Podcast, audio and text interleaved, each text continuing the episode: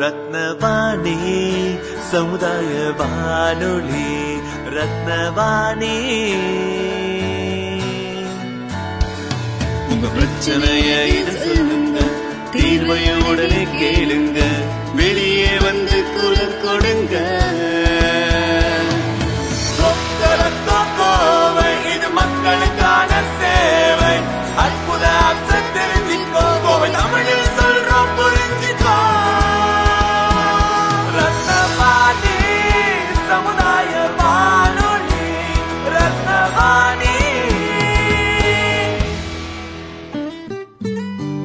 ரத்னவாணி தொண்ணூறு புள்ளி எட்டு சமுதாய வானொலி ஒலிபரப்பு கோவை ஈச்சனாரி ரத்தினம் கல்லூரி வளாகத்தில் இருந்து ஒலிபரப்பாகிறது.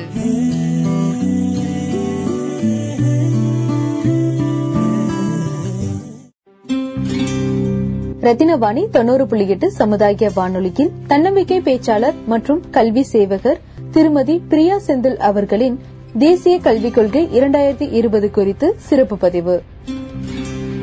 தேசிய கல்விக் கொள்கை இரண்டாயிரத்தி இருபது செயல்பாட்டுக்கு வந்த பிறகு கிராமப்புறங்களில் இருக்கக்கூடிய மாணவர்களுக்கு என்ன மாதிரியான பயன்கள் கிடைக்கும் என்பது குறித்து திருமதி பிரியா செந்தில் அவர்களின் பதிவு. இப்ப நம்ம கிராமப்புற மாணவர்கள் அதாவது இவ்வளவு நாள் வந்து நம்ம வந்து நகர்ப்புற மாணவர்கள் கிராமப்புற மாணவர்கள் நம்மளால பிரிச்சு சொல்ல முடியும் கல்வியில. இங்க வந்து இப்படி எல்லாம் இருக்குது கிராமப்புற மாணவர்களுக்கு இதுதான் அப்படின்னு சொல்ல முடியும். இப்போ இருக்கிற புதிய கல்விக் கொள்கையில அப்படி ஒரு வித்தியாசமே கிடையாது. ஒரே நாடு ஒரே கல்வி. One nation one education so நம்மளால என்ன அப்படி பண்றோம்னா கிராமப்புற மாணவர்களுக்கான கல்வி தரத்தை உயர்த்துறதுக்கு பல விஷயங்கள் கொண்டு வந்திருக்காங்க. நீங்க கேட்கலாம் பல விஷயங்கள் கொண்டு வந்திருக்கிறாங்க சரிங்க. நாளைக்கு இதையெல்லாம் செயல்படுத்துவாங்களா? செயல்படுத்துறாங்களான்னு பாக்குறதுக்கு யார் இருக்கிறாங்கன்னு உங்களுக்கு கேள்வி வரலாம். ஆனா இந்த கல்விக் கொள்கையில கொண்டு வந்திருக்கிறது மாத்திரம் இல்ல கிராமப்புற மாணவர்களுக்கு இதெல்லாம் பண்ண போறோம். இதையெல்லாம் பாக்குறதுக்கு இவங்கெல்லாம் பொறுப்பு. இது இதெல்லாம் இந்தந்த டைம்குள்ள நடந்தாகணும். இதெல்லாம் நடக்காத பட்சத்துல அது ஏன் என்னங்கறத பார்த்து அதை மறுபடியும் அதை செயல்படுத்துறதுக்கு பண்ணணுங்கிறது ஒன்னொன்னையும் தெளிவா சொல்லியிருந்திருக்காங்க. சோ நம்ம நினைக்கிற மாதிரி ஏட்டளவுல இல்லாம ஏட்டு சுரக்காய் கதி கறி குதவாதுன்னு சொல்லுவாங்க. அது மாதிரி வெறும் பேப்பர் பேனால கல்விக் கொள்கை இல்லாம நெஜ வாழ்க்கையில எப்படி வந்து இதை வந்து கிராமப்புற மாணவர்களுக்கு கொண்டு சேர்த்த போறாங்க அப்படிங்கறத கிளியரா சொல்லியிருக்கிறாங்க. யார் பொறுப்பு? அந்த பொறுப்புடன் நடந்துக்காம இருந்திருந்தால் அதுக்கான விளைவுகள் என்ன? எல்லாமே கிளியரா இருக்கு. இப்ப பாத்தீங்க அப்படின்னா கிராமப்புற மாணவர்களுக்கு பண்ண என்னென்ன பண்ணிருக்காங்க அப்படின்னு பார்த்தோம்னா ஸ்கூல் காம்ப்ளெக்ஸ் சொல்லுவாங்க. அதாவது அவன் வந்து ஆரம்ப கல்வி படிச்சிடறான் தொடக்க கல்வி படிச்சிடறான் அதுக்கப்புறம் அவனுக்கு வந்து அடுத்தது ஹை ஸ்கூல் போகணும் இல்ல ஹையர் செகண்டரி போகணும் அப்படின்னா அவன் வந்து அடுத்தது வந்து இன்னொரு நாலு கிராமம் தள்ளியோ பத்து கிராமம் தள்ளியோ இல்ல பக்கத்துல இருக்கிற டவுனுக்கோ தான் போக வேண்டிய சூழ்நிலை இருந்திருந்திருக்கும். இப்போ இருக்க கல்விக் கொள்கையில் என்ன பண்ணிட்டாங்கன்னா ஸ்கூல் காம்ப்ளெக்ஸ் அதாவது ஒரு பர்டிகுலர் ஒரு குறிப்பிட்ட சுற்றளவுல அங்க வந்து அவசியம் ஒரு தொடக்க கல்வி பள்ளிக்கூடம் இருக்கணும். அதுக்கு அடுத்தது வந்து கூடிய ஹை ஸ்கூல் இருக்கணும். அதுக்கு அடுத்தது வந்த மேல்நிலை பள்ளி இருக்கணும். இப்படி ஒரு குறிப்பிட்ட அளவுக்குள்ள அவசியம் வந்து அவன் வந்து ஒன்னாவது சேர்ந்தான் அப்படின்னா பன்னெண்டாவது முடிக்கிற வரைக்கும் எந்தெந்த ஸ்கூல்ஸ் இருக்கணுமோ அது எல்லாமே ஒரு குறிப்பிட்ட சுற்றளவுக்குள்ள இருக்கணும் அப்படின்னு பண்ணியிருக்கிறாங்க. அதுதான் ஸ்கூல் காம்ப்ளெக்ஸ் சோ கிராமப்புற மாணவர்கள் வந்து ஸ்கூலை தேடி ஓட வேண்டியதில்லை. அஞ்சாவது முடிச்சுன்னு ஆறாவது எங்க படிக்கலாம்? இங்கிருந்து அங்க போய் படிக்கணும்னா செலவாகுமா? இங்கிருந்து அங்க போயிட்டு வரணுமா? போயிட்டு வர்ற தூரம் அதிகம் டைம் ஆகும். அப்படி ஸ்கூலை தேடி ஓட வேண்டிய கட்டாயம் கிடையாது. ஓ நான் இங்க அஞ்சாவது முடிச்சா ஆறு இங்க படிக்கலாம். ஆறு ஏழு எட்டு இங்க முடிச்சேன்னா ஒன்பது பத்து பதினொன்னு பன்னெண்டு இங்க படிச்சுக்கலான்னு அவங்கவுங்க கை கெட்டுற தூரத்திலேயே அந்த ஸ்கூல்ஸ கொண்டு வர போறாங்க. ஒண்ணு. ரெண்டாவது வந்து பெரிய விஷயம். கிராமப்புற மாணவர்களுக்கு என்ன அப்படின்னா கவர்மெண்ட் ஸ்கூல் போற குழந்தைங்களுக்கு காலை உணவு வந்து கவர்மெண்ட் கொடுக்கறாங்க. நம்ம இவ்வளவு நாள் மதிய உணவு மதிய உணவுன்னு சொல்லிட்டு இருந்தோம். இப்ப அது கூட காலை உணவும் கொடுக்கறாங்க. காலை உணவு வந்து ஒரு மனுஷனுக்கு அது குழந்தையா இருந்தாலும் சரி பெரியவங்களா இருந்தாலும் சரி காலை உணவு வந்து எவ்வளவு இம்பார்ட்டன்ட் அப்படிங்கறது நம்ம டாக்டர்ஸ் கிட்ட கேட்டா சொல்லுவாங்க. ஒரு மனுஷன் காலையில வந்து ஒரு சத்தான உணவை சாப்பிட்டுட்டு அவன் நாள் முழுக்க வந்து எப்படி ஓடி ஆடி வேலை செய்ய முடியும் அப்படிங்கறத அவங்க கிளியரா சொல்லுவாங்க. சோ அந்த குழந்தை வந்து காலையில இனிமே வந்து பசியோட வந்து அந்த ஸ்கூல்ல உட்காந்துட்டு மத்தியான சாப்பாடு போடுவாங்கன்னு பாத்துட்டு இருக்க வேண்டிய அவசியம் இருக்காது இனிமேல். காலையில வந்தோடனே சாப்பிட்டுட்டு அந்த குழந்தைக்கு வேணுங்கிற எனர்ஜி உடம்புல கிடைக்கும். அழகா போய் கிளாஸ கவனிக்கலாம் படிக்கலாம். மதியமும் உணவு தருவாங்க. மதியத்துக்கு மேலேயும் கிளாஸ் நடக்கும். சோ சந்தோஷமா ஸ்கூலுக்கு போய் ஒரு எனர்ஜியோட சொல்ற விஷயங்களை கேட்டு படிச்சு புரிஞ்சுக்க கூடிய சோ காலை உணவு இனிமே வந்து எல்லா ஸ்கூல்ஸ்லயும் கவர்மெண்ட் ஸ்கூல்ஸ்ல ஃப்ரீயா கொடுக்கறாங்க. ரத்தினவாணி தொண்ணூறு புள்ளி எட்டு சமுதாய வானொலியில் இன்றைய ரத்தின நேரம் நிகழ்ச்சியில் தேசிய கல்விக் கொள்கை இரண்டாயிரத்தி இருபது குறித்து நீங்கள் கேட்ட கருத்துக்கள் அனைத்தும் திருமதி பிரியா செந்தில் அவர்களின் ஆய்வின்படி சொல்லப்பட்ட கருத்துக்கள். இது குறித்து உங்களுக்கு சந்தேகங்கள் இருப்பினும் இல்ல கருத்து வேறுபாடு இருப்பினும் ரத்தினவாணியை தொடர்பு கொண்டு நீங்கள் தெரிவிக்கலாம். தொடர்பு கொள்ள வேண்டிய தொலைபேசி எண் எட்டு இரண்டு நான்கு எட்டு மூன்று பூஜ்ஜியம் மூன்று இரண்டு மூன்று ஐந்து. மீண்டும் ஒருமுறை எட்டு இரண்டு நான்கு எட்டு மூன்று பூஜ்ஜியம் மூன்று இரண்டு மூன்று ஐந்து. தொடர்ந்து இணைந்திருங்கள் ரத்தினவாணி தொண்ணூறு புள்ளி எட்டு சமுதாய வானொலி. இது நம்ம ரேடியோ.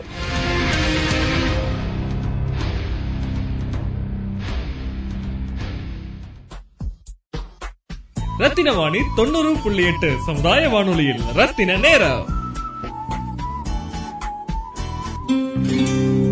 ரத்தினவாணி தொண்ணூறு புள்ளி எட்டு சமுதாய வானொலியில் தன்னம்பிக்கை பேச்சாளர் மற்றும் கல்வி சேவகர் திருமதி பிரியா செந்தில் அவர்களின் தேசிய கல்விக் கொள்கை இரண்டாயிரத்தி இருபது குறித்து சிறப்பு பதிவு. தேசிய கல்விக் கொள்கை இரண்டாயிரத்தி இருபது என்பது என்ன? என்ன மாதிரியான மாற்றங்கள் எல்லாம் இந்த கல்விக் கொள்கை சமூகத்தில் கொண்டு வரப்போகுது அப்படிங்கறது குறித்து திருமதி பிரியா செந்தில் அவர்களின் பதிவு. சோ கல்வி முறையில மாற்றம் கற்கும் முறையில் மாற்றம். இப்போ சாதாரணமா பாத்தீங்கன்னா நம்ம வீடுகள்ல பாத்திருப்போம். குழந்தைகிட்ட அடிக்கடி சொல்றது உண்டு மனப்பாடம் செய்யாத புரிஞ்சு படி மனப்பாடம் செய்யாத புரிஞ்சு படி நிறைய தடவை சொல்லி இருந்திருப்போம் ஆனா பாத்தீங்கன்னா குழந்தைங்க வந்து அதை வந்து ஃபாலோவே பண்ணியிருக்க மாட்டாங்க. என்ன காரணம் அப்படின்னு நம்ம யோசிச்சு பார்த்தோம் அப்படின்னா அடிப்படையில அவங்க ஸ்கூல்லயே வந்து நமக்கு ஸ்கூல் சிஸ்டம்லயே வந்து என்ன சொல்லியிருப்பாங்க அப்படின்னா இதை படிச்சு இதை எழுது அப்படின்னு சொன்னதுனால அந்த குழந்தைய அதை அப்படியே மனப்பாடம் பண்ணிட்டு போய் எழுதும். எழுதி மார்க் வாங்குறதுல தான் அந்த குழந்தைக்கு போக்கஸ் இருக்கும். சோ எப்படி பார்த்தோம்னாலும் எங்க இது வந்திருக்குது அப்படின்னு சொன்னால் அடிப்படையில கல்வி முறை அப்படி இருந்ததுனால தான் அப்படி குழந்தைங்க படிச்சுட்டு இருந்திருக்காங்க. ஆனா இப்ப வரப்போற புதிய கல்விக் கொள்கையில என்ன மாற்றம் அப்படின்னா இது முதல் மாற்றம். நம்ம குழந்தைங்களுக்கு ரொம்ப முக்கியமான மாற்றம் என்ன அப்படின்னா எந்த குழந்தையும் இனிமே மனப்பாடம் பண்ணி எழுத முடியாது. மனப்பாடம் பண்ணி எழுதக்கூடாது. ஏன்னா அதுல எந்த விதமான பிரயோஜனம் இல்ல. நம்ம குழந்தைங்களுக்கு அதனால எந்த விதமான ஒரு அறிவு வளர்ச்சியோ இல்ல ஒரு திறன் மேம்பாடோ எதுவுமே கிடைக்க போறதில்ல. உதாரணத்துக்கு ஒண்ணு சொல்றேன் நான். முன்னாடி எல்லாம் நம்ம குழந்தைங்களுக்கு ஒரு பதினஞ்சு பிளஸ் மூணு அப்படின்னா என்ன அப்படின்னு கேள்வி வரும். அப்ப பதினஞ்சு பிளஸ் மூணு அப்படின்னா பதினெட்டுன்னு அந்த குழந்தை எழுதி முடிச்சு இவ்வளவுதான் விஷயமே. அந்த பதினஞ்சு கூட மூணு விரல் விட்டு எண்ணி பதினெட்டுன்னு எழுதி முடிச்சுட்டு போயிடும் ஆனா இப்போ வந்திருக்கக்கூடிய கல்விக் கொள்கையில் என்ன அப்படின்னா கேள்வி இப்படி வரும். அந்த பதினெட்டு அப்படிங்கிற நம்பரை எப்படியெல்லாம் உருவாக்கலாம்? எத்தனை விதத்துல உருவாக்க முடியும்? என்னென்ன வழியில உருவாக்க முடியும் சொல்லுங்க அப்படின்னு கேட்பாங்க. அப்ப அந்த குழந்தை யோசிக்கும். பதினெட்டுங்கிற நம்பரை உருவாக்குறதா? எப்படி? கூட்டுனா உருவாக்க முடியுமா? ஒரு நம்பர்ல இருந்து ஒரு நம்பரை கழிச்சா உருவாக்க முடியுமா? அப்படின்னு யோசிக்க ஆரம்பிக்கும். அதுதான் சிந்திக்கும் திறன். சோ எந்த குழந்தைக்கு சிந்திக்கிற திறன் அதிகமா இருக்கோ அந்த குழந்தைக்கு கேள்வி கேட்கிற திறமை அதிகமா இருக்கும். கேள்வி கேட்கிற குழந்தை தான் நிறைய விஷயங்களை கத்துக்கும். நிறைய விஷயங்களை கத்துக்கிற குழந்தை தான் நாளைக்கு முன்னாடி வந்து அந்த உலகத்தை வந்து நின்னு பாக்கக்கூடிய தைரியத்துல இருக்கும். சோ இது வந்து அந்த மனப்பாடம் அப்படிங்கறத தாண்டி புரிஞ்சு படிக்கிறது அப்படிங்கிற கான்செப்டுக்கு இதை கொண்டு வந்திருக்காங்க. அடுத்தது என்ன அப்படின்னா ஒரு விஷயம் படிக்கிறாங்க அப்படின்னா இவ்வளவு நாள் படிச்சா நம்ம கேட்போம். என்னடா படிக்கிற அப்படின்னா மேத்ஸ் மேத்ஸா அடுத்தது சயின்ஸ் இதுதான் சொல்ல தெரியுமா ஒழிய? அந்த மேத்ஸ் நம்ம எங்க பயன்படுத்த போறோம்? சயின்ஸ் எங்க பயன்படுத்த போறோம்? எதுவுமே தெரியாது. குழந்தைக்கு தெரியாது நம்மளும் சொல்லி கொடுக்கல. ஆனா இப்போ புதிய கல்விக் கொள்கையில் எப்படி வந்திருக்குது அப்படின்னா உதாரணத்துக்கு நான் சொல்றேன். இப்ப வாய்ப்பாடு இருக்குது. டேபிள்ஸ் மூணு ரெண்டு ஆறு. அஞ்சு ரெண்டு பத்து. அப்படிங்கறத அந்த வாய்ப்பாடை வந்து அப்படியே மனப்பாடமா சொல்லும் குழந்தை. மேல ஆரம்பிச்சு கீழே வரைக்கும் அப்படியே அழகா மனப்பாடமா சொல்லிட்டு இருக்கும். ஆனா அதே வாய்ப்பாட்டை நீ எங்க கொண்டு போய் தினசரி வாழ்க்கையில எங்கடா பயன்படுத்த போறேன்னு கேட்டா அந்த குழந்தைக்கு நம்ம யாரும் சொல்லி தரல. ஆனா அது என்ன நிஜம் அப்படின்னா இனிமே நம்ம அதை சொல்லி தர போறோம். வாய்ப்பாடா? அஞ்சு ரெண்டு பத்தா? அப்போ கண்ணா ஒரு கடைக்கு போற ஒரு பொம்மை வாங்குற. அந்த பொம்மையோட விலை ரெண்டு ரூபாய் அப்போ அஞ்சு பொம்மை வாங்குற. அப்ப நீ எவ்வளவு அவனுக்கு பணம் கொடுப்ப? எவ்வளவு கொடுக்கணும் அந்த கடைக்காரனுக்குன்னு கேட்ப நீ. அப்போ இந்த இடத்துல அந்த குழந்தை சொல்லுவோம் ஒரு பொம்மை ரெண்டு ரூபாய் அப்ப அஞ்சு பொம்மை ரெண்டு ரெண்டு ரெண்டு ரெண்டு. ஓ இது அஞ்சு தடவை நான் வந்து கூட்டுறதுக்கு பதிலா ஒரே தடவையில நான் வந்து பெருக்கி சொல்லிடுறேன். அஞ்சு இன்டூ ரெண்டு பத்து. அப்ப இந்த இடத்துல நான் வந்து கூட்டல் பிளஸ் பெருக்கல் இதையெல்லாம் வந்து நான் என்னோட தினசரி லைஃப்ல யூஸ் பண்றேன். இப்போ this is called real life application சொல்லுவாங்க. சோ இனிமே வரப்போற புதிய கல்விக் கொள்கையில நம்ம என்ன படிக்கிறோமோ நம்ம குழந்தைங்க என்ன படிக்கிறாங்களோ அதை தினசரி வாழ்க்கையில எப்படி பயன்படுத்துவாங்க? பயன்படுத்துறது எப்படி அப்படிங்கறத வந்து சொல்லி தருவாங்க. இதனால நீங்க என்ன ஆகும் அப்படின்னு கேட்கலாம். சொன்னா குழந்தைக்கு கத்துக்கிற ஆர்வம் வரும் ஒரு சலிப்பு வராது. கணக்கு சயின்ஸ் சோசியல் அப்படின்னு ஒரு சலிப்பு வராம கத்துக்கக்கூடிய ஆர்வம் வரும். புரிஞ்சு கொள்ளக்கூடிய திறன் அதிகரிக்கும். கிரகிக்கக்கூடிய சக்தி அதிகமாகும் சொல்றோம் நம்ம. சோ மனப்பாடம் பண்ணி மார்க் வாங்குற முறை மாற்றி ஒரு விஷயத்தை அறிஞ்சு தெரிஞ்சு தெளிஞ்சு நடைமுறை வாழ்க்கையில சாத்தியப்படக்கூடிய தான் முதல் மாற்றம் நம்ம கல்விக் கொள்கையில. ரத்தினவாணி தொண்ணூறு புள்ளி எட்டு சமுதாய வானொலியில் இன்றைய ரத்தின நேரம் நிகழ்ச்சியில் தேசிய கல்விக் கொள்கை இரண்டாயிரத்தி இருபது குறித்து நீங்கள் கேட்ட கருத்துக்கள் அனைத்தும் திருமதி பிரியா செந்தில் அவர்களின் ஆய்வின்படி சொல்லப்பட்ட கருத்துக்கள். இது குறித்து உங்களுக்கு சந்தேகங்கள் இருப்பினும் இல்ல கருத்து வேறுபாடு இருப்பினும் ரத்தினவாணியை தொடர்பு கொண்டு நீங்கள் தெரிவிக்கலாம். தொடர்பு கொள்ள வேண்டிய தொலைபேசி எண் எட்டு இரண்டு நான்கு எட்டு மூன்று பூஜ்ஜியம் மூன்று இரண்டு மூன்று ஐந்து. மீண்டும் ஒருமுறை எட்டு இரண்டு நான்கு எட்டு மூன்று பூஜ்ஜியம் மூன்று இரண்டு மூன்று ஐந்து. தொடர்ந்து இணைந்திருங்கள் ரத்தினபாணி தொண்ணூறு புள்ளி எட்டு சமுதாய வானொலி. இது நம்ம ரேடியோ. ரத்தினவாணி தொண்ணூறு புள்ளி எட்டு சமுதாய வானொலியில் ரத்தின நேரம். ரத்தினவாணி தொண்ணூறு புள்ளி எட்டு சமுதாய வானொலியில் தன்னம்பிக்கை பேச்சாளர் மற்றும் கல்வி சேவகர் திருமதி பிரியா செந்தில் அவர்களின் தேசிய கல்விக் கொள்கை இரண்டாயிரத்தி இருபது குறித்து சிறப்பு பதிவு.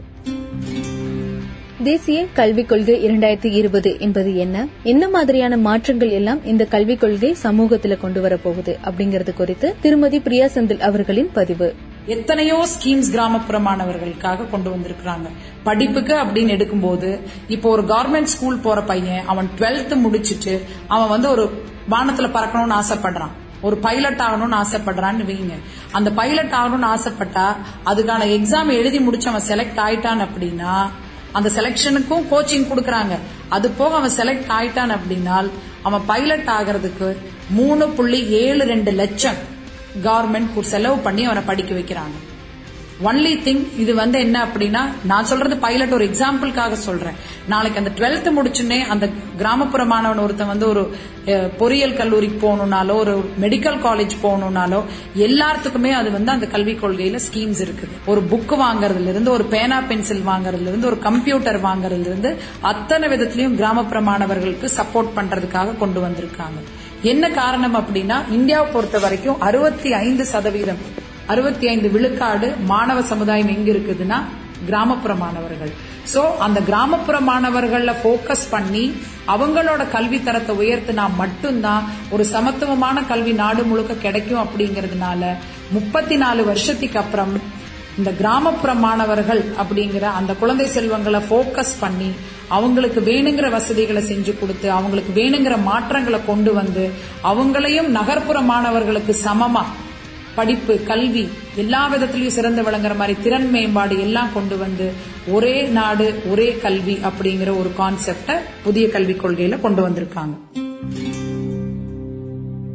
ரத்தினவாணி தொண்ணூறு புள்ளி எட்டு சமுதாய வானொலியில் இன்றைய ரத்தின நேரம் நிகழ்ச்சியில் தேசிய கல்விக் கொள்கை இரண்டாயிரத்தி இருபது குறித்து நீங்கள் கேட்ட கருத்துக்கள் அனைத்தும் திருமதி பிரியா செந்தில் அவர்களின் ஆய்வின்படி சொல்லப்பட்ட கருத்துக்கள். இது குறித்து உங்களுக்கு சந்தேகங்கள் இருப்பினும் இல்ல கருத்து வேறுபாடு இருப்பினும் ரத்தினவாணியை தொடர்பு கொண்டு நீங்கள் தெரிவிக்கலாம். தொடர்பு கொள்ள வேண்டிய தொலைபேசி எண் எட்டு இரண்டு நான்கு எட்டு மூன்று பூஜ்ஜியம் மூன்று இரண்டு மூன்று ஐந்து. மீண்டும் ஒருமுறை எட்டு இரண்டு நான்கு எட்டு மூன்று பூஜ்ஜியம் மூன்று இரண்டு மூன்று ஐந்து.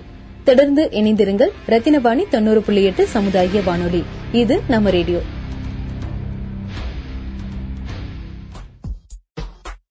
ரத்தினவாணி தொண்ணூறு புள்ளி எட்டு சமுதாய வானொலியில் ரத்தின நேரம். ரத்தினவாணி தொண்ணூறு புள்ளி எட்டு சமுதாய வானொலியில் தன்னம்பிக்கை பேச்சாளர் மற்றும் கல்வி சேவகர் திருமதி பிரியா செந்தில் அவர்களின் தேசிய கல்விக் கொள்கை இரண்டாயிரத்தி இருபது குறித்து சிறப்பு பதிவு. நம்மளுடைய கல்வி திட்டத்துல ஏற்கனவே இருமொழி கொள்கை அப்படிங்கறது பயன்பாட்டுல இருக்கு. தேசிய கல்விக் கொள்கையில சொல்லக்கூடிய மும்மொழி கொள்கை என்பது மாணவர்கள் மத்தியில மற்றும் ஒரு மொழியை திணிக்கிறதா சமூக வலைதளங்கள்ல பரவலா பேசப்பட்டு வருது. இது குறித்து திருமதி பிரியா செந்தில் அவர்களின் கருத்து. மொழிங்கிறது என்னங்க? ஒரு சாதனம். எனக்கு தெரிஞ்ச விஷயங்களை என்னோட உணர்வுகளை நான் உங்ககிட்ட சொல்லணும் அப்படின்னா ஒன்னு ஜாடையில சொல்லலாம் இல்ல மொழி. எனக்கு தெரிஞ்ச மொழியில உங்ககிட்ட பேசலாம். அப்ப அந்த மொழி அப்படிங்கிறது வந்து ஒரு டூல் அப்படின்னு சொல்லுவாங்க டு எக்ஸ்பிரஸ் அவர் செல்ஃப் அப்போ இந்த புதிய கல்விக் கொள்கையில எப்படி கொண்டு வந்திருக்கிறாங்க அந்த மொழியை பத்தி என்ன பேசுறாங்க அப்படின்னா ரெண்டு முக்கியமான இடங்கள்ல பேசுறாங்க. பாயிண்ட் நம்பர் நாலு புள்ளி ஒன்னு ஒன்னு பாயிண்ட் நம்பர் நாலு புள்ளி ஒன்னு மூணு. நாலு புள்ளி ஒன்னு ஒன்னுல என்ன சொல்றாங்க அப்படின்னா முக்கியமான விஷயம். குழந்தைங்க கல்விய அவங்கவுங்க தாய்மொழியில தமிழ்நாடு அப்படின்னா தமிழ்ல கத்துக்கிறதுக்கு கணக்கோ அறிவியலோ ஜாகிரபியோ எதுவா இருந்தாலும் தாய்மொழி கல்வி. ஒரு விஷயத்த குழந்தைக்கு அவங்கவுங்க தாய்மொழியில சொல்லும் போது அது கண்டிப்பா அவனோட மனசுல போய் பதியும். அதனாலதான் என்ன சொல்றாங்கன்னா ஒன்னாம் வகுப்புல இருந்து ஐந்தாம் வகுப்பு வரைக்கும் அந்த குழந்தை வந்து படிக்கிற விஷயங்களை கணக்காகட்டும் சயின்ஸ் ஆகட்டும் ஜாகிரபி ஆகட்டும் அது தாய்மொழியில படிக்கிறதுக்கு ஏற்பாடு பண்றாங்க. அதுக்கு தகுந்த மாதிரியான புத்தகங்களை வடிவமைக்கிறது அச்சிடுறது எல்லா வேலையும் ஆரம்பிச்சுட்டாங்க இப்போ. சோ அவன் வேணுங்கிற விஷயங்களை அந்த தாய்மொழியில கத்துக்கலாம். தாய்மொழி கம்பல்சரி தாய்மொழி கண்டிப்பா விரும்பி படிப்பாங்கிறதுனால ஒன்னுல இருந்து அஞ்சு வரைக்கும் தாய்மொழி கல்வி. எல்லா சப்ஜெக்டையுமே தாய்மொழியில படிக்கிறதுக்கான ஒரு வாய்ப்பு. முடிஞ்சா ஆறு ஏழு எட்டுலயும் கூட நீங்க வந்து தாய்மொழியிலேயே அவனுக்கு சொல்லிக் கொடு அப்படிங்கறது அவங்களோட விஷயமே. சோ எல்லா இடத்துலயும் நம்ம தமிழ் மொழியில கல்வி கத்து கொடுக்கலாம்னு சொல்றாங்க. இன்னொன்னு என்ன அடிஷனலா என்ன சொல்றாங்க அப்படின்னா தாராளமா இந்தியாவில் இருக்கிற இத்தனை மொழிகள்ல நீங்க எந்த மொழியை வேணாலும் இன்னொரு அடிஷனலா உங்க குழந்தைங்களுக்கு சொல்லி கொடுக்கலாம் உங்க ஸ்கூல்ல எந்த மொழியை சூஸ் பண்றது அப்படிங்கறது அந்த ஸ்கூலோட விருப்பம் அங்க இருக்கிற குழந்தைங்களோட விருப்பம். அதான் ஒன்னாம் வகுப்புல இருந்து அஞ்சாம் வகுப்புக்குள்ள ஒன் டு பிப்த் ஸ்டாண்டர்ட்குள்ள ஏன் சொல்லி தரணும் அப்படிங்கிறாங்கன்னா ஒரு குழந்தையோட மூல வளர்ச்சி அப்படிங்கறது எண்பது சதவீதம் அந்த அஞ்சாம் வகுப்பு முடிக்கிறதுக்குள்ளேயே நடந்து முடிஞ்சிருது. சோ அந்த எண்பது சதவீதம் மூல வளர்ச்சி நடக்கிறதுனால அந்த குழந்தைக்கு வந்து அந்த கத்துக்கிற ஆர்வம் அதிகமா இருக்கக்கூடிய வயசு அது. கத்துக்கக்கூடிய திறன் அதிகமா இருக்கக்கூடிய வயசு. கிரகிக்கிற சக்தி அதிகமா இருக்கக்கூடிய ஏஜ் தான் அது ஒன் டு பிப்த் ஸ்டாண்டர்ட்ல அதனாலதான் மூணாவது மொழியா? நீங்க எந்த மொழியை வேணாலும் கத்துக் கொடுங்க அந்த வட்டார வழக்குக்கு தகுந்த மாதிரி எது அவசியம்னு படுதோ எது குழந்தைங்களுக்கு விருப்பமா நினைக்கிறாங்களோ அதை தாராளமா கத்துக் கொடுங்கன்னு சொல்றாங்க. நீங்க கேட்கலாம் ஒரு ஸ்கூல்ல வந்து அந்த குழந்தை வந்து ஒரு நாலு குழந்தை வந்து ஹிந்தி வேணும்னு கேக்குது. அஞ்சு குழந்தை வந்து கன்னடம் வேணும்னு கேக்குது. ஒரு பத்து குழந்தை தெலுங்கு சொல்லித்தர சொல்லி கேக்குது. இது எப்படிங்க நடைமுறையில சாத்தியமா ஸ்கூல்ஸ்ல பண்ணுவாங்க அப்படின்னு நீங்க கேட்கலாம். நான் சொல்ல வர்றது என்னன்னா அதுக்கும் அவங்க வழி வச்சிருக்காங்க. இப்ப அதை வந்து குரூப்பா பிரிச்சிருவாங்க. அஞ்சு குழந்தைங்க ஹிந்தி படிக்குதுன்னா அஞ்சு குழந்தைங்க தனியா. அந்த ஆறு குழந்தைங்க தெலுங்கு விரும்புறாங்கன்னா அவங்க தனியா. இந்த மாதிரி ஒரு குறிப்பிட்ட நம்பர் ஆஃப் மொழிகளை மட்டும் எடுத்துட்டு அந்த குழந்தைங்களை குரூப்பா பிரிச்சுட்டு அந்த குரூப்புக்கு தகுந்த ஆசிரியர்களை போட்டு அந்த மொழியை அவங்களுக்கு கத்துக் கொடுக்கறாங்க. ஏன்னா அந்த குழந்தைங்க அந்த மொழி க- படிக்கிறது பிடிக்குதாங்க.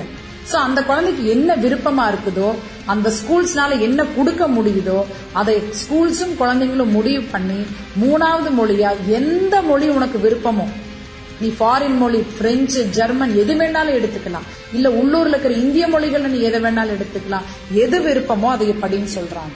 இன்னொரு விஷயம் நீங்க உளவியல் நிபுணர்கள் கேட்டா கரெக்டா சொல்லுவாங்க. எந்த குழந்தைக்குமே ஏழு வயசு வரைக்கும் பாத்தீங்க அப்படின்னு சொன்னா எட்டு மொழியை கத்துக்கக்கூடிய ஒரு திறன் உண்டு அந்த குழந்தைக்கு. சோ அந்த குழந்தை மூணு மொழியை கத்துக்கிறதுங்கிறது அந்த குழந்தைக்கு ஒரு அவ்வளவு சாதாரணமான ஒரு பிடித்தமான விஷயம் அது. சோ அந்த பிடித்தமான விஷயம் அந்த குழந்தை செய்யும் போது என்ன அப்படின்னா ஒரு மொழி எக்ஸ்ட்ரா தெரிஞ்சிருக்குது அப்படின்னா அவங்களால தன்னம்பிக்கையோட பேச முடியும் கிட்ட அவங்களோட மெமரி பவர் அதிகமாகும். பல விதங்கள்ல அந்த காக்னிஸ் காக்னிட்டிவ் டெவலப்மெண்ட்னு சொல்லுவாங்க. அது வளர்ச்சி அதிகமா இருக்கும். சோ இது குழந்தைங்க லெவல்ல பெரியவங்க லெவல்ல பார்க்கும்போது இந்த மொழி அப்படிங்கறது ஒரு மொழி எக்ஸ்ட்ரா தெரிஞ்சிருக்கிறதுனால என்ன அப்படின்னா நம்மளோட வேலை வாய்ப்பு நம்ம ஒண்ணு இங்கேயே படிச்சுட்டு இங்கேயே உட்கார்ந்து இருக்க போறதில்லை. நாளைக்கு ஒரு மருத்துவர் ஆனாலும் சரி ஒரு இன்ஜினியரிங் படிச்ச ஒரு சாஃப்ட்வேர் கம்பெனிக்கு போனாலும் சரி கோயம்புத்தூர்ல ஒர்க் பண்ணிட்டு இருந்தோம் அப்படின்னா அவன் நாளைக்கு டிரான்ஸ்பர் புனே போறையா அப்படின்னு சொல்லி கேட்டா அவர் முதல்ல யோசிக்கிறது மொழியத்தான் யோசிப்பான். நமக்கு அந்த மொழி தெரியுமா அப்படின்னு தான் யோசிப்பான். சோ அடிப்படையா அந்த மொழி அப்படின்னு சொல்லி கத்துக்கிறது எதுக்காக அப்படின்னா நம்மளோட திறன் வளர்ப்பு தான் அந்த திறன் நமக்கு வந்து எப்பவுமே தெரிஞ்சு வச்சிருக்கிறதும் ரொம்ப நல்ல விஷயம் தான் சோ நம்ம இங்கிருந்து வந்து இங்கேயே இருந்துட்டு குண்டு செட்டிக்குள்ளேயே நம்ம குதிரையை ஓட்ட போறது இல்ல இங்கிருந்து பல விஷயங்களுக்காக வெளியில போக போறோம். அது ஆங்- நம்ம அமெரிக்காவுக்கும் கூட நம்ம இங்கிருந்து நம்மளை அனுப்புவாங்க வேலைக்காக. அப்ப நம்ம இங்கிருந்து அமெரிக்கா போறோம் அப்படின்னா அந்த இடத்துல நம்மளுக்கு ஆங்கிலம் தெரிஞ்சிருந்தாதான் நம்மளால அந்த இடத்துல பண்ண முடியும். அதே மாதிரி ஒரு காமனா இருக்கக்கூடிய லாங்குவேஜ் நம்ம தெரிஞ்சு வச்சிருந்தோம் அப்படின்னா எந்த மூலைக்கு வேணாலும் நம்ம வந்து வேலை நிமித்தமாகவோ எந்த விஷயமாகவோ போறதுக்கு நம்ம வந்து ரெடியா இருப்போம். கொடுக்கறதுக்கும் ரெடியா இருப்பாங்க. மொழி தெரியாத போது நம்ம நமக்குள்ளேயே அப்படியே ஒரு நத்த மாதிரி அப்படியே வந்து சுருங்கிடுவோம் இது தெரியாம நம்ம அங்க போய் என்ன பண்ண போறோம் அப்படின்னு. அப்போ ஒரே இடத்துல இருந்துட்டு இருந்தோம் அப்படின்னா நம்மளோட வளர்ச்சி அப்படிங்கிறது எந்த காலத்திலயும் நடக்க போறதில்லை. சோ ஒரு மொழி அப்படிங்கிறது வந்து ஒரு சாதனம். அதை கத்துக்க வேண்டியது அப்படிங்கிறது அப்படின்னா குழந்தை பருவத்துல அதை கொடுக்கும்போது பின்னாடி அந்த குழந்தைக்கு அதனால பல நன்மைகள் கிடைக்க போகுது. அதுவே இப்ப இருக்கக்கூடிய யங்ஸ்டர்ஸ் அப்படிங்கும் போது அந்த மொழி தெரியாம இருக்கிறதுனால அவங்களால வெளியில போய் ஒரு வேலை வாய்ப்பு உருவாக்கிக்கவோ ஒரு தொழில் நிமித்தமாகவோ வெளியில போகும்போது அவங்க பட சிரமங்களையும் நம்ம கண்ணால பார்த்துட்டு தான் இருக்கோம் நம்ம. அப்போ அந்த குழந்தைங்களுக்கு இந்த ஒன்னு டு அஞ்சுலயே மொழியை நம்ம வந்து கொடுக்கும்போது பின்னாடி எதிர்காலத்துல இன்னைக்கு நமக்கு தெரியாது. இன்னைக்கு நம்ம விதைய விதைக்கிறோம். அது பின்னாடி அது எவ்வளவு பெரிய விருட்சமா வளரப்போகுது அப்படிங்கறது அது எந்த அளவுக்கு அவங்களுக்கு ஹெல்ப்ஃபுல்லா இருக்குதுங்கறத நம்ம பார்ப்போம் பின்னாடி. சோ மொழி அப்படிங்கறது வந்து ரெண்டு மொழி தாய்மொழி அவசியம். மூணாவது மொழி கண்டிப்பாக கட்டாயம் இல்லை உனக்கு பிடித்த மொழியை விருப்பமான மொழியை ஸ்கூல்ல இருக்கிறவங்களும் குழந்தைங்களும் எதுன்னு சொல்லி தெரிஞ்சு அதைய படிங்க அப்படின்னு சொல்றாங்க. ரத்தினவாணி தொண்ணூறு புள்ளி எட்டு சமுதாய வானொலியில் இன்றைய ரத்தின நேரம் நிகழ்ச்சியில் தேசிய கல்விக் கொள்கை இரண்டாயிரத்தி இருபது குறித்து நீங்கள் கேட்ட கருத்துக்கள் அனைத்தும் திருமதி பிரியா செந்தில் அவர்களின் ஆய்வின்படி சொல்லப்பட்ட கருத்துக்கள். இது குறித்து உங்களுக்கு சந்தேகங்கள் இருப்பினும் இல்ல கருத்து வேறுபாடு இருப்பினும் ரத்தினவாணியை தொடர்பு கொண்டு நீங்கள் தெரிவிக்கலாம். தொடர்பு கொள்ள வேண்டிய தொலைபேசி எண் எட்டு இரண்டு நான்கு எட்டு மூன்று பூஜ்ஜியம் மூன்று இரண்டு மூன்று ஐந்து. மீண்டும் ஒருமுறை எட்டு இரண்டு நான்கு எட்டு மூன்று பூஜ்ஜியம் மூன்று இரண்டு மூன்று ஐந்து. தொடர்ந்து இணைந்திருங்கள் ரத்தினவாணி தொண்ணூறு புள்ளி எட்டு சமுதாய வானொலி. இது நம்ம ரேடியோ.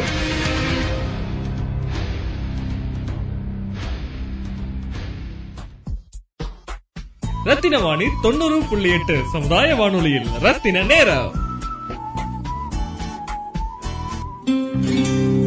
ரத்தினவாணி தொண்ணூறு புள்ளி எட்டு சமுதாய வானொலியில் தன்னம்பிக்கை பேச்சாளர் மற்றும் கல்வி சேவகர் திருமதி பிரியா செந்தில் அவர்களின் தேசிய கல்விக் கொள்கை இரண்டாயிரத்தி இருபது குறித்து சிறப்பு பதிவு. தேசிய கல்விக் கொள்கை இரண்டாயிரத்தி இருபது ஆறாம் வகுப்பு ஏழாம் வகுப்பு எட்டாம் வகுப்பு படிக்கக்கூடிய மாணவர்களுக்கு அவங்களுடைய குலத்தொழில் செய்வதற்கான ஊக்குவிப்பா இருக்கு அப்படின்னு பல்வேறு மக்கள் மத்தியில பேசப்படுது. இது குறித்து திருமதி பிரியா செந்தில் அவர்களின் கருத்து. ஆறு ஏழு எட்டு. இந்த ஆறு ஏழு எட்டுல நிறைய பேர்த்துக்கு அதுல வந்து என்கிட்டயே வந்து நிறைய பேர் அதை பத்தி கேள்வி கேட்டிருக்காங்க. ஆறு ஏழு எட்டுல அது என்னங்க அது தொழிற்கல்வி?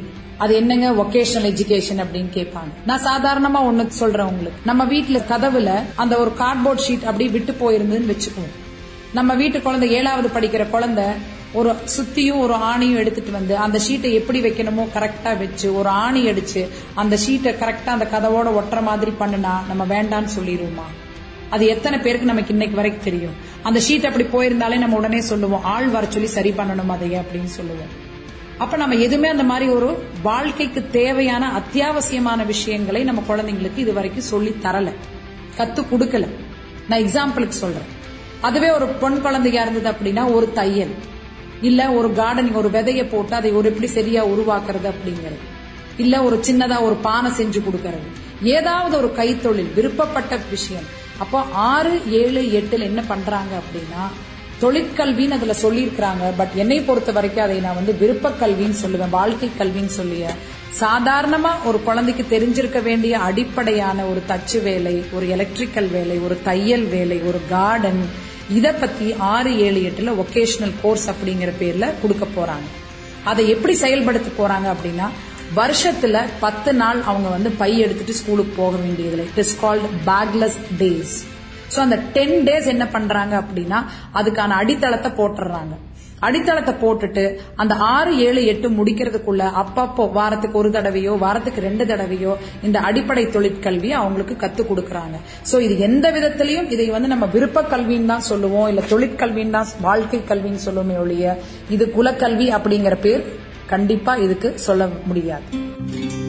ரத்தினவாணி தொண்ணூறு புள்ளி எட்டு சமுதாய வானொலியில் இன்றைய ரத்தின நேரம் நிகழ்ச்சியில் தேசிய கல்விக் கொள்கை இரண்டாயிரத்தி இருபது குறித்து நீங்கள் கேட்ட கருத்துக்கள் அனைத்தும் திருமதி பிரியா செந்தில் அவர்களின் ஆய்வின்படி சொல்லப்பட்ட கருத்துக்கள். இது குறித்து உங்களுக்கு சந்தேகங்கள் இருப்பினும் இல்ல கருத்து வேறுபாடு இருப்பினும் ரத்தினவாணியை தொடர்பு கொண்டு நீங்கள் தெரிவிக்கலாம். தொடர்பு கொள்ள வேண்டிய தொலைபேசி எண் எட்டு இரண்டு நான்கு எட்டு மூன்று பூஜ்ஜியம் மூன்று இரண்டு மூன்று ஐந்து. மீண்டும் ஒருமுறை எட்டு இரண்டு நான்கு எட்டு மூன்று பூஜ்ஜியம் மூன்று இரண்டு மூன்று ஐந்து. தொடர்ந்து இணைந்திருங்கள் ரத்தினவாணி தொண்ணூறு புள்ளி எட்டு சமுதாய வானொலி. இது நம்ம ரேடியோ.